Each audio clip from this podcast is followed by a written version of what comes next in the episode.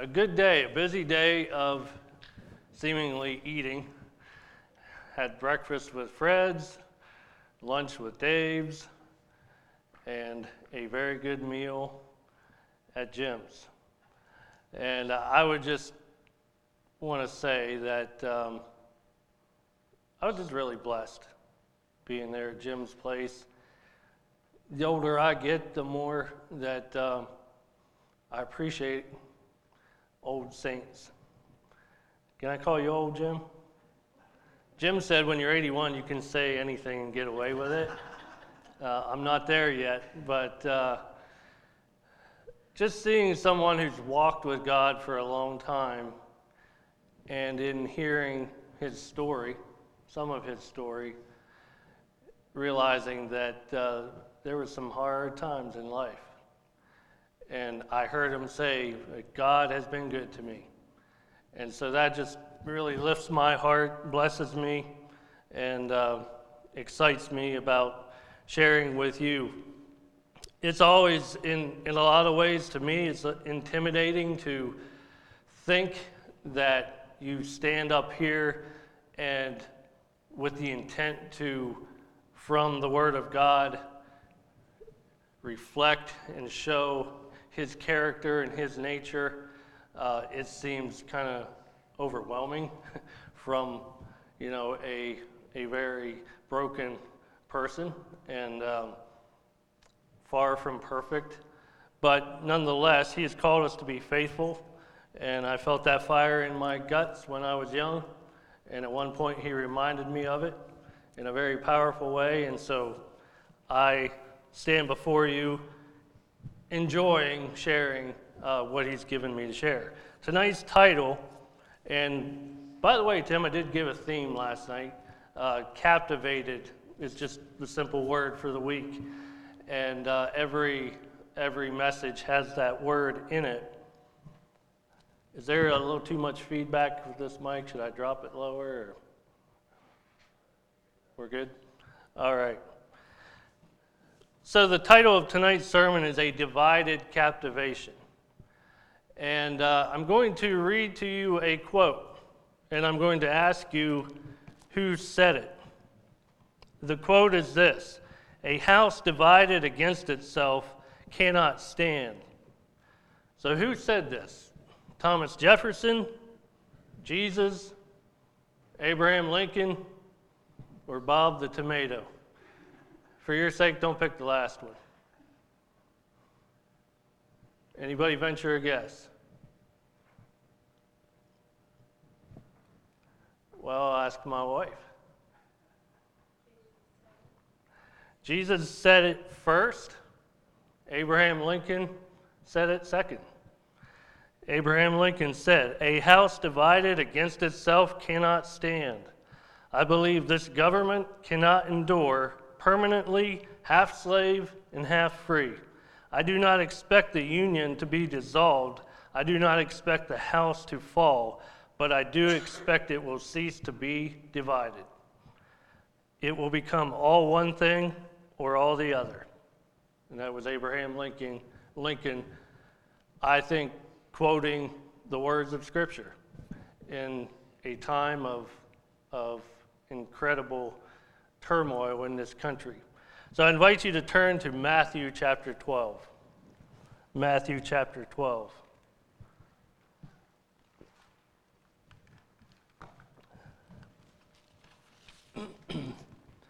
this is, in fact, the chapter where Jesus said those words in Matthew 12. And just a bit, we'll start reading in verse 22. But the uh, verses before that just kind of set the plot for this moment. Um, Jesus had been going around healing people, and the Pharisees didn't like it. And uh, they were pretty upset. In fact, they were plotting how to destroy him. And so we pick it up in verse 22. Then one who was brought to him, who was demon possessed, blind and mute, and he healed him, so that the blind and mute man both spoke and saw. And all the multitude were amazed and said, Could this be the son of David. Now, when the Pharisees heard it, they said, This fellow does not cast out demons except by Beelzebub, the ruler of the demons. But Jesus knew their thoughts and said to them, Every kingdom divided against itself is brought to desolation, and every city or house divided against itself will not stand. If Satan casts out Satan, he is divided against himself. How then will his kingdom stand? And if I cast out demons by Beelzebub, by whom do your sons cast them out? Therefore, they shall be your judges. But if I cast out demons by the Spirit of God, surely the kingdom of God has come upon you. Or how can one man, how can one enter a strong man's house and plunder his goods unless he first binds the strong man, and then he will plunder his house? He who is not with me is against me and he who does not gather with me scatters abroad. Very plain language. There's no question what Jesus is saying here. And to me, you know, he's saying two things. One, there's two kingdoms. And we see that in verse 26 when it says that Satan is divided. How can he be divided against himself? How then will his kingdom stand? And if you back up a little bit in verse 24, you know, he's responding to the Pharisees and, and they're accusing him, and he calls them out on their logic.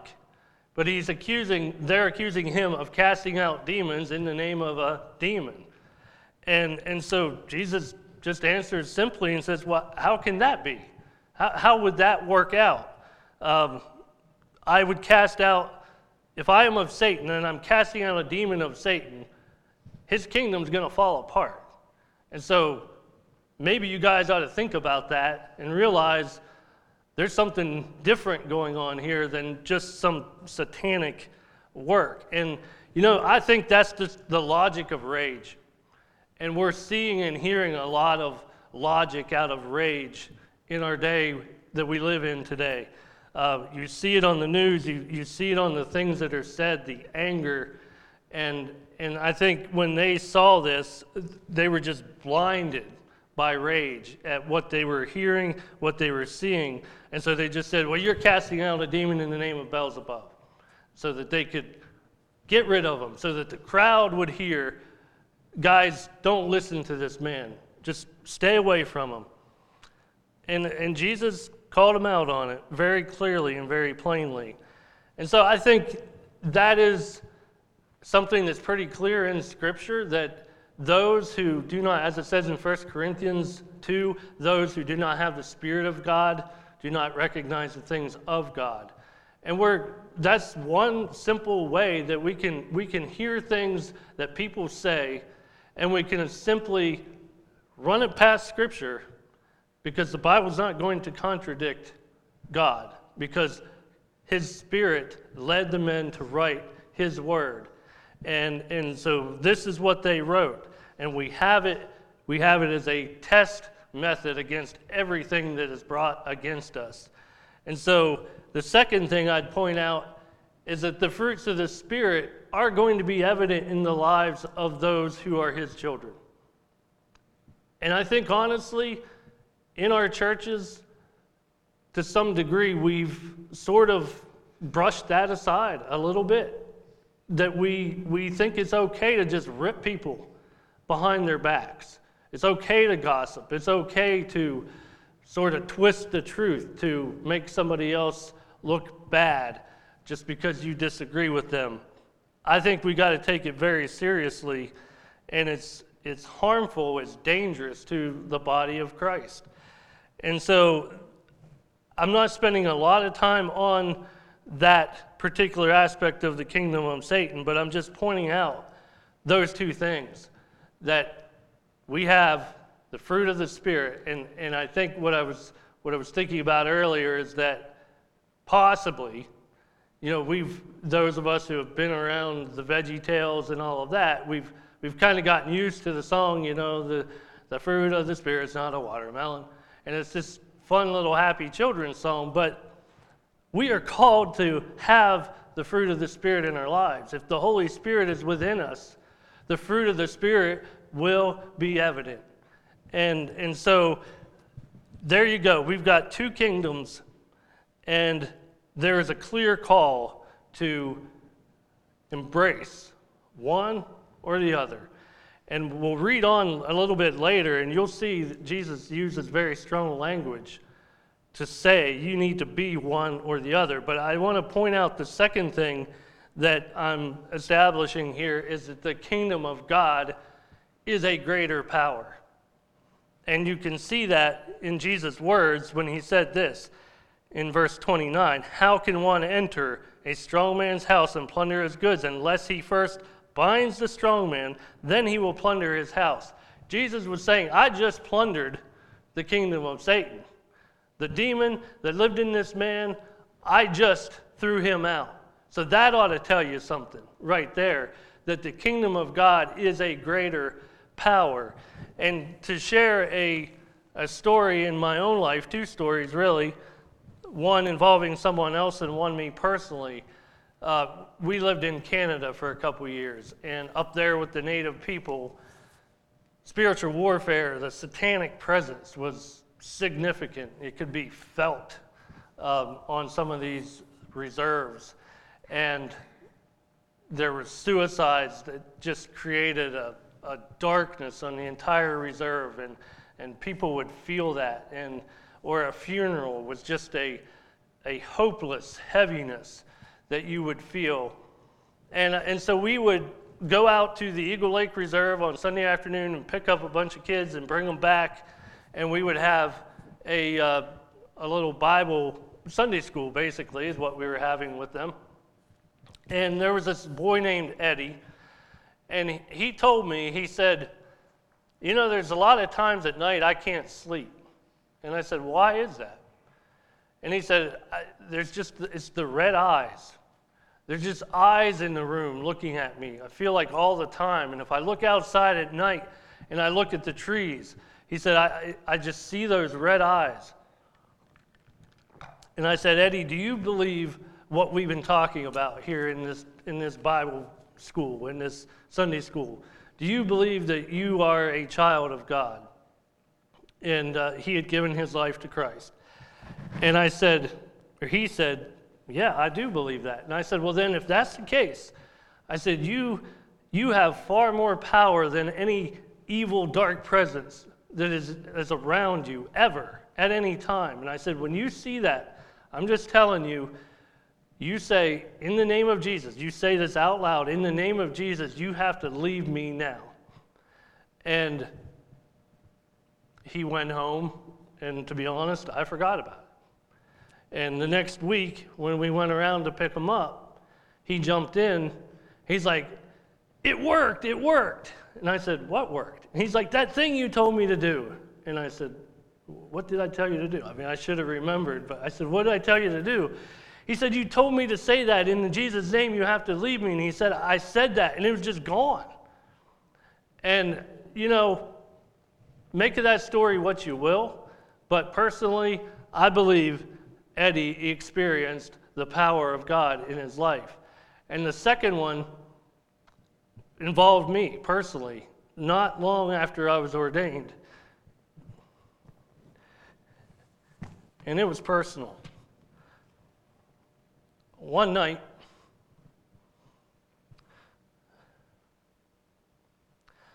one night my third son came upstairs in the middle of the night and he was beside himself, was terrified talking out of his mind, just saying, My head's flying off, and I'm flying through the air. And, and he was just saying all this stuff, and I was trying to calm him down, and, and he would not calm down. Nothing I would say to him would, would calm him down, and I thought he was just having a nightmare. And in that process, at some point, I was sitting on the sofa, and I don't know how old he was at the time, probably 13 or 14, and and I just wrapped my arms around him and I was just holding him tight and wasn't really trying it, but my, my mouth was right by his ear. And in my desperation, I said, Lord Jesus, we need you now.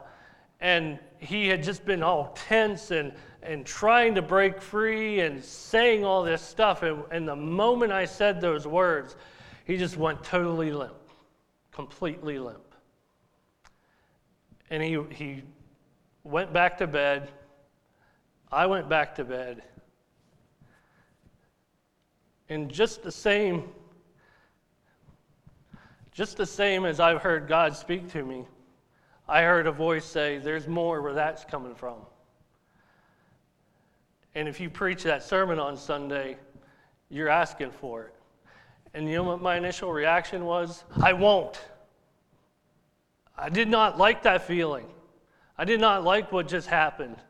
Don't mess with my kids. But it was real. At some point, I said, you know what? There's something wrong with this situation. Why am I sitting here in fear?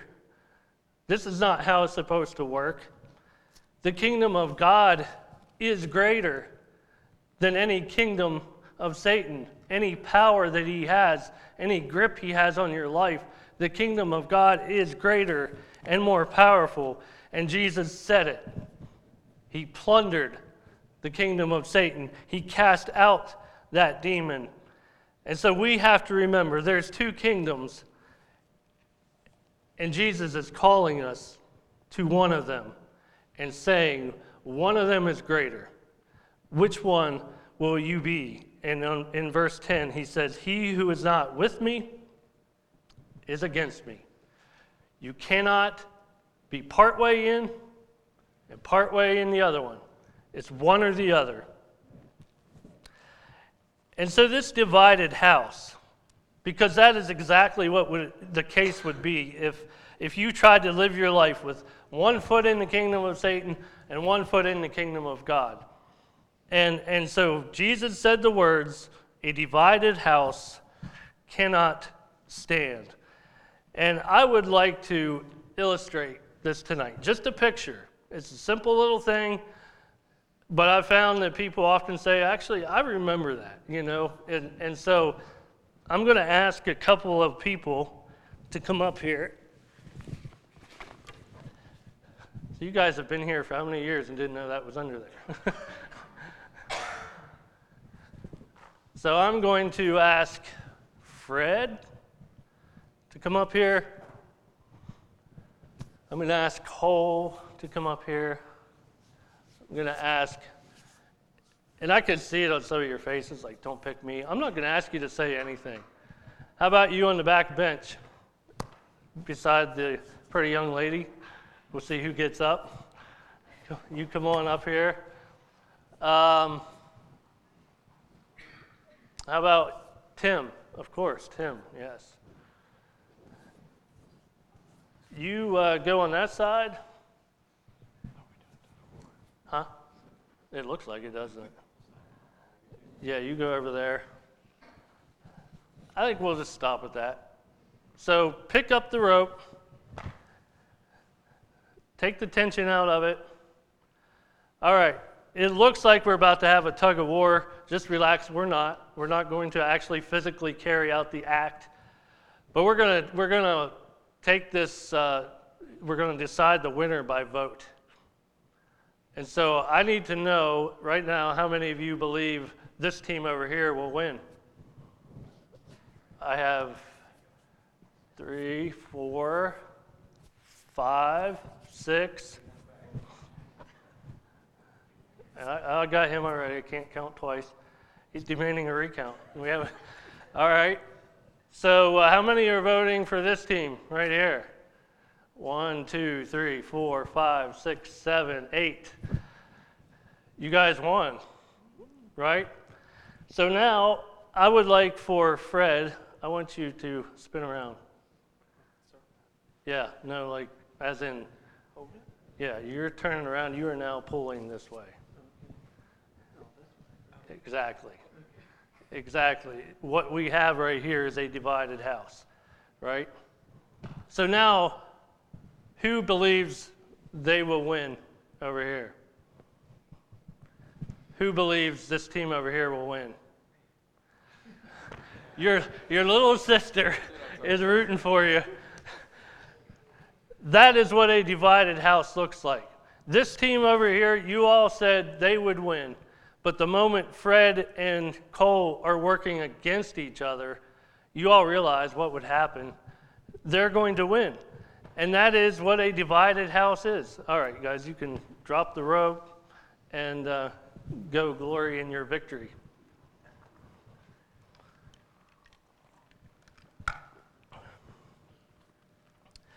So, verse 30, he says, You are either with me or against me.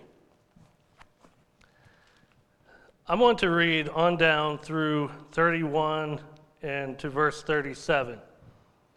And let's just continue to listen to what Jesus has to say.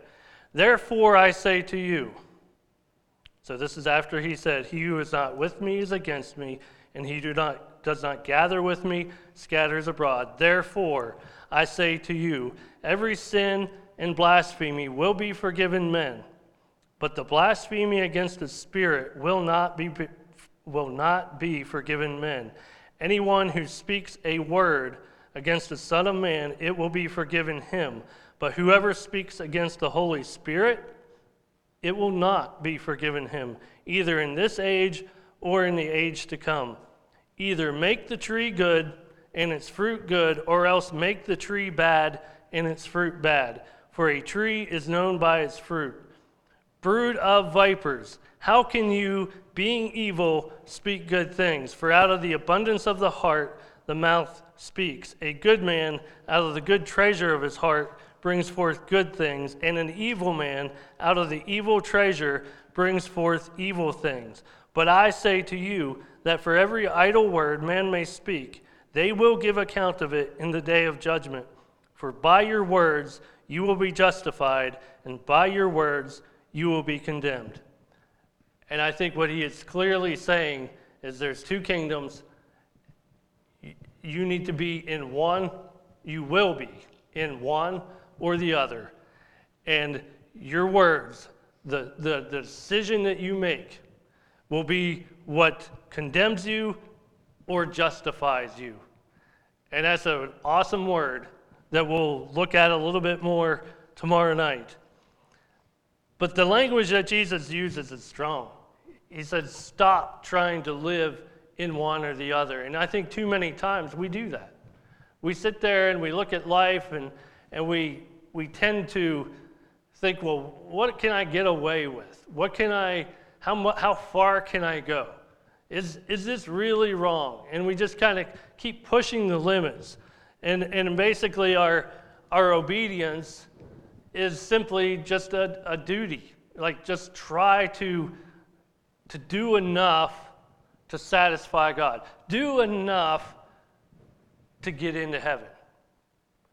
And I think that's the, the most short sighted, unscriptural viewpoint you can possibly have the, the joy that is intended for us, not only to walk with Him in this life, but in the next life. To, to think about Paul and Silas. just, just, we've heard that story so many times. But they were stripped down and beaten with rods and put in prison, and they're in there singing. And not only that, but then surely the earthquake happened, so this had to be the act of God to set them free. But they see, the, they see somebody who's about to take their life. And so they say, Wait, we're all here. We're all here. And then they lead them to the Lord. That's, that's somehow experiencing true joy. To me, joy isn't, that word joy, interestingly enough, the, the original word says calmly happy.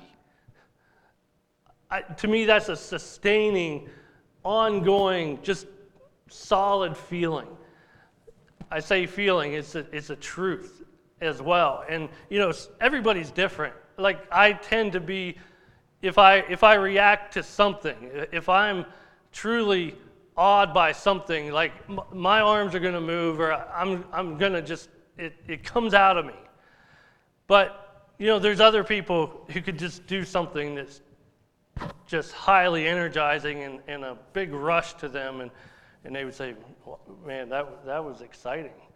And uh, it's just a difference in personality. But, And so when, I, when I'm saying happy, I'm not talking about just bouncing off the walls in a, some kind of short term uh, happiness. I'm talking about a joy based in the truth of knowing who's got your back, what kingdom you are a part of, who you belong to, who you are in Christ. Not bound by what everyone is thinking about you, trying to live your life to impress people, to tr- try to live your life to uh, earn enough money so that you can reach that category in your mind of being somebody, but knowing that your value and your worth comes from Jesus Christ and what he has done for you. And so we've got this call clear call. You can't be one or the other. You've got to make a choice. Either make it the tree good or make the tree bad. And so I want to I want to show you from scripture how God views it when people try to live that way. He does not like it. And you will hear it in very strong language. For starters, in Matthew 15, 8 and 9, he says, These people honor me with their lips, but their heart is far from me. These people honor me with their lips, but their heart is far from me. Look, we can understand this quite simply. If you, well, so Hannah and Matt, um, and I'm trying to get the names here. Sam is your brother? Yeah. Matt is the one you're marrying? Yes. All right, we got it straight. All right, so Hannah, how would you feel if if Matt was uh, seeing some girl named Jennifer? And yeah, I can already see that's not going well seeing some girl named Jennifer, and of course, here's Hannah. And you see that interaction. And finally, Hannah says, Look, I'm not putting up with this anymore. It's either me or her, one or the other, but it's not going to be both. And so Matt sitting there going, mm, I, I, don't, I mean, I, I guess I'll just I'll go with you. Like you clearly know that that is not going to work. That you see the absence of love, you see the absence of captivation, you see the absence of affection. There's no way you're going to go along with that. And and this is I think what God is saying these people honor me with their lips, but their heart is far from me. You, you would be upset as a lady if your husband showed up in the morning with flowers after he'd just been gone all night and he smells like another lady's perfume and he's got lipstick on his cheek. You would clearly be turned off and, and just disgusted by that, and, and the flowers would mean nothing to you. I think this is what God is saying. You're honoring me with your lips, but your heart is so far from me. And so I want to read a chapter in Malachi. I invite you to turn there, uh, Malachi chapter 1. And let's just see what God has to say about this. Malachi chapter 1. And I'm going to read verse 10 for starters. Malachi chapter 1. Verse 10 Who is there even among you who would shut the doors so that you would not kindle fire on my altar in vain? I have no pleasure in you. He's saying, Who will stand up and just stop the disingenuine fakeness of your worship? Who's going to slam the door shut and lock it and say, This is not going to happen anymore? Well, let's look at why he said that. And so let's jump back to verse 6, and I'll read verse 6 and 8. A son honors his father, and a servant his master. If I then am the father, where is my honor? And if I am a master, where is my reverence? Says the Lord of hosts. To you priests who despise my name, yet you say, In what way have we despised your name? You offer defiled food on my altar but say, In what way have we defiled you? By saying, The table of the Lord is contemptible. And when you offer the blind as a sacrifice, is it not evil? And when you offer the lame and the sick, is it not evil? Offer it then to your governor. Would he be pleased with you? Would he, be, would he accept you favorably? Says the Lord of hosts. But now entreat God's favor that he may be gracious to us while this is being done by your hands. Will he accept you favorably, says the Lord of hosts? And then we have verse 10 Who is there, even among you, who would shut the door so that you would not fire, kindle a fire on my altar in vain? Again, just very blunt, graphic wording about how God feels about a divided captivation. No different than you would feel if your spouse or the one you love was cheating on some, with somebody else. Very blunt. And you know what? Many times we very subtly offer God the blind, the lame. It was supposed to be the best that they had. And you know what? They were saving the best for themselves. They were keeping the best for themselves. And so coming back to the kingdom of Satan, if he can't get you to bow down and worship him directly, he'll get you in another way. He'll come in the back door and just get you to worship yourself. You don't think of it that way, but when you when you only offer God the leftovers of your life, who are you making king of your life? Who's really in charge of your life? It's you. And these people were doing that. And so we hear that. We hear God's call and what He's requiring of us. And so now I'm asking you to turn to Amos, Amos chapter 4. It's not really a book that we turn to often, but I'm going to read this, and there is a phrase in here that I would like for us to hear. I think it shows the heart of God.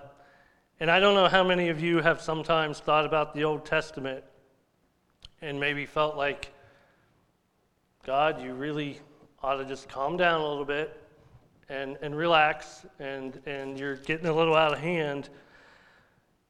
And in some of the things he says and does, but in here, it says it at least four times. I think it represents what God's heart is about. And so here we go Amos 4, verse 1. Hear this word, you cows of Bashan. I, I just like that for starters. Um, God is creative. Hear this word, you cows of Bashan, who are on the mountain of Samaria, who oppress the poor, who crush the needy, who say to your husbands, Bring wine, let us drink. The Lord God has sworn by his holiness Behold, the day shall come upon you when he shall take you away with fishhooks, and your posterity with fishhooks. And you will go out through broken walls, each one straight ahead of her. In other words, you are going to be escaping through the easiest lo- location that you have to escape, and that's through the busted wall that's already been broken and attacked by the enemy. You will go out through broken walls, each one straight ahead of her, and you will be cast into Harmon, says the Lord. Come to Bethel and transgress. This is God saying, because he's just, this is sarcasm, I believe, from God in, in what he's just calling them to. Come to Bethel and transgress. At Gilgal, multiply transgressions. Bring your sacrifices every morning, your tithes every three days. Offer a sacrifice of thanksgiving with leaven.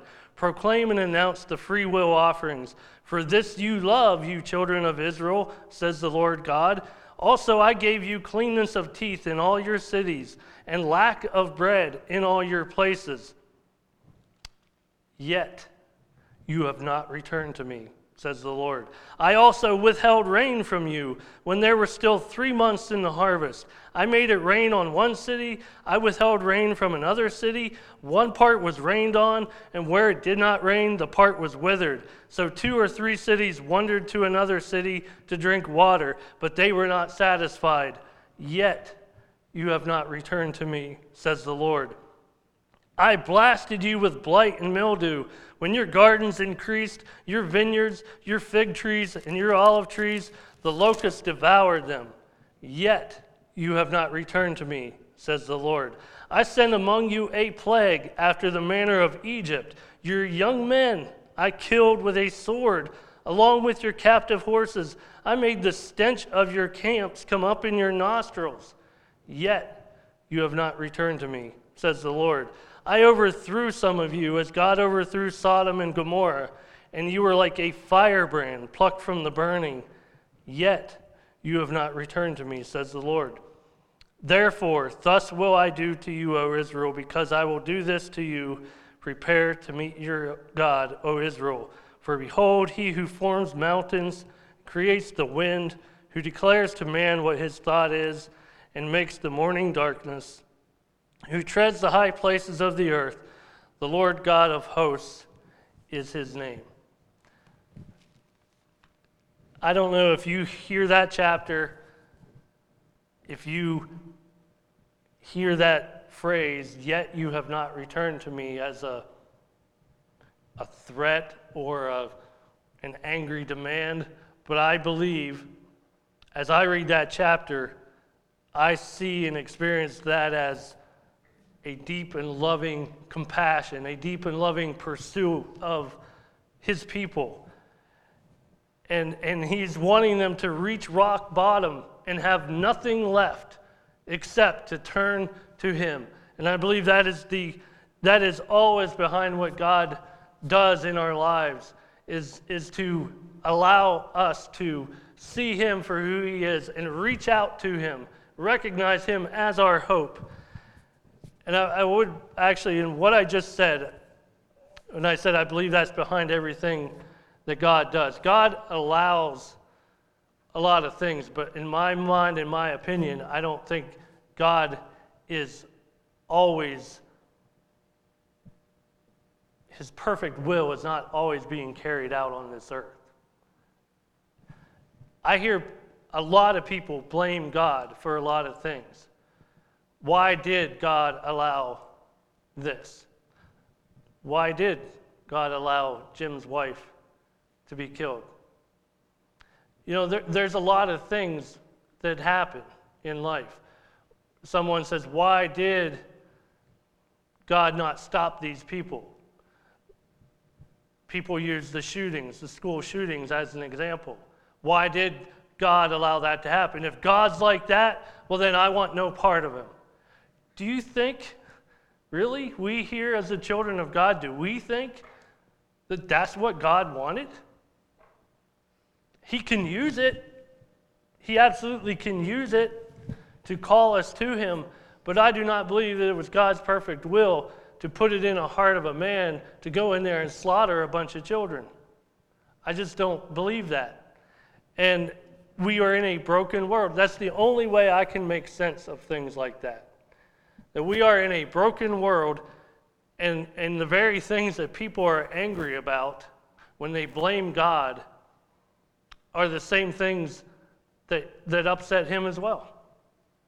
And, and if he would have it his way, we would return to him, everyone. But he absolutely uses the brokenness.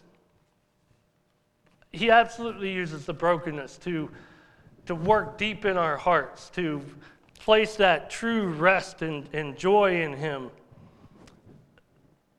There's some hard stuff that people go through, but it's in those immensely difficult and hard times that some of the most powerful moments have been experienced. I heard a man, Jerry Yoder, lost his wife to cancer,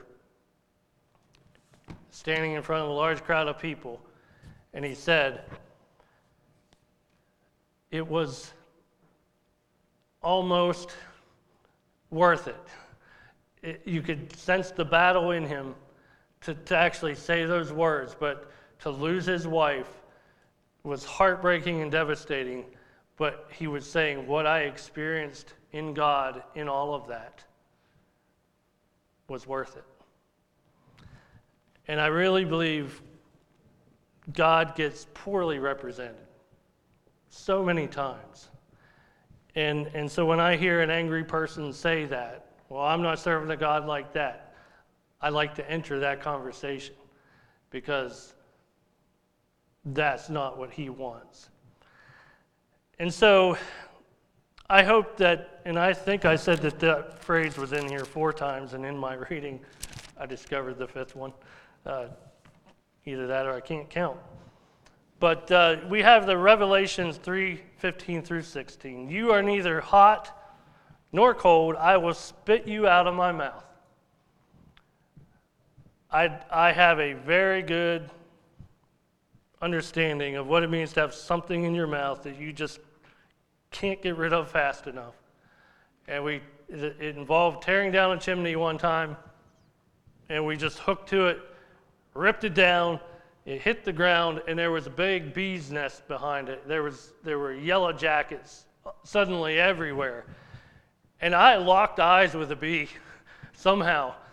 That thing was coming straight at me. And I'm just backing up, and I'm like, get away, get away. And it just buzzed right through my hands and straight into my wide open mouth and stung my tongue. And my tongue swelled up, and I mean, it was funny and it wasn't because uh, the rest of the day the guy I was working with, I was like, you know, couldn't talk right. I mean, I just couldn't talk. My tongue was all thick and fat, but I just spit and spit. Like it just tasted nasty, and I just I couldn't help it. I just I just kept on spitting for hours after that. And so every time I read this verse, I think of the bee I locked eyes with. You are neither hot nor cold. I will spit you out of my mouth. That's not what God wants to do. But if you don't choose to be on the side of righteousness, the side of a greater power, the side of who God is, and you choose to try to live your life with your foot in the kingdom of Satan, he will eventually say, Have it your way. He's not going to force you, he's going to say, Have it your way. It's been said that the problem with many Christians is that in their attempts at behavioral change, their motivation is simply to avoid the consequences of sin, and they have no joy or worship in that. It's my opinion that that is a house divided kind of approach that will not stand. So I ask you the question do you evaluate your life simply by whether or not you are surface sinning? You may not be lying, you may not be cheating, you may not be stealing visibly, but the walls of your heart are lined with your heroes, with nakedness, just been in Pastor's Week at SMBI, well, really everywhere I go in a, in a setting like that. The pornography battle is everywhere. Everywhere. Quite simply, you cannot sit there and expect to experience a closeness and a worship of God when the bedroom walls of your heart are lined with pictures of naked women. It just won't work. It cannot work. The Holy Spirit is not at home in that setting. The Holy Spirit wants to clean that out. Oftentimes, we take the good things that God created sex, Satan twists it, and now we can almost view it as dirty. And when we think of that, we think of it as something that God did not create for good. We take the, the good things that God created, it can be food, it can be money, whatever it is. We take the good things that God created and we make them ultimate things. And God is no longer ultimate in our life. And uh, I just really like the uh, what was pointed out to me one time is the idea that we don't just simply stop if we have an affection for something, we don't simply just stop that affection. Like if you really love to do something, you have a hobby that you really love to do, but then a year later you're kind of into another hobby, like you didn't just suddenly stop loving this first hobby, but a greater affection began to push it out. And I think that oftentimes that's true in our lives, that,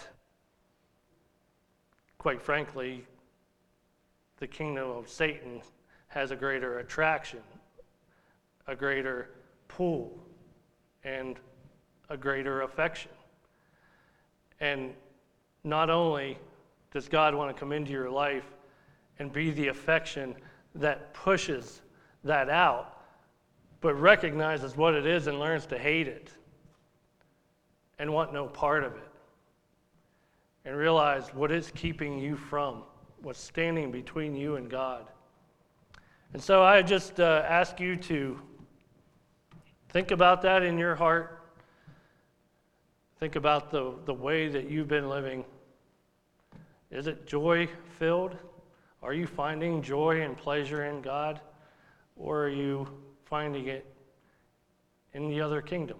Because after all, the title of this sermon was A Divided Captivation. There is no such thing. Let's pray. Father, we thank you for your love. We thank you for your mercy. We thank you for your word that reflects your heart, your passion for us, the intensity at which you want us to find joy and truth in you. So, Lord, we're all on a journey as we sit here tonight. Everyone has things going on inside of them and things that they know about that no one else does but you. And so I just pray, Holy Spirit, that you would speak to each one, reveal, give courage, fill with your power each one to have the courage to make a change, to end it, to, to cast out that satanic grip in their life and live in the freedom, the, the freedom and the joy of freedom and peace that comes from you. And so I just pray, Holy Spirit, that you would do a work in all of our hearts. We thank you. We love you, Lord Jesus. Amen.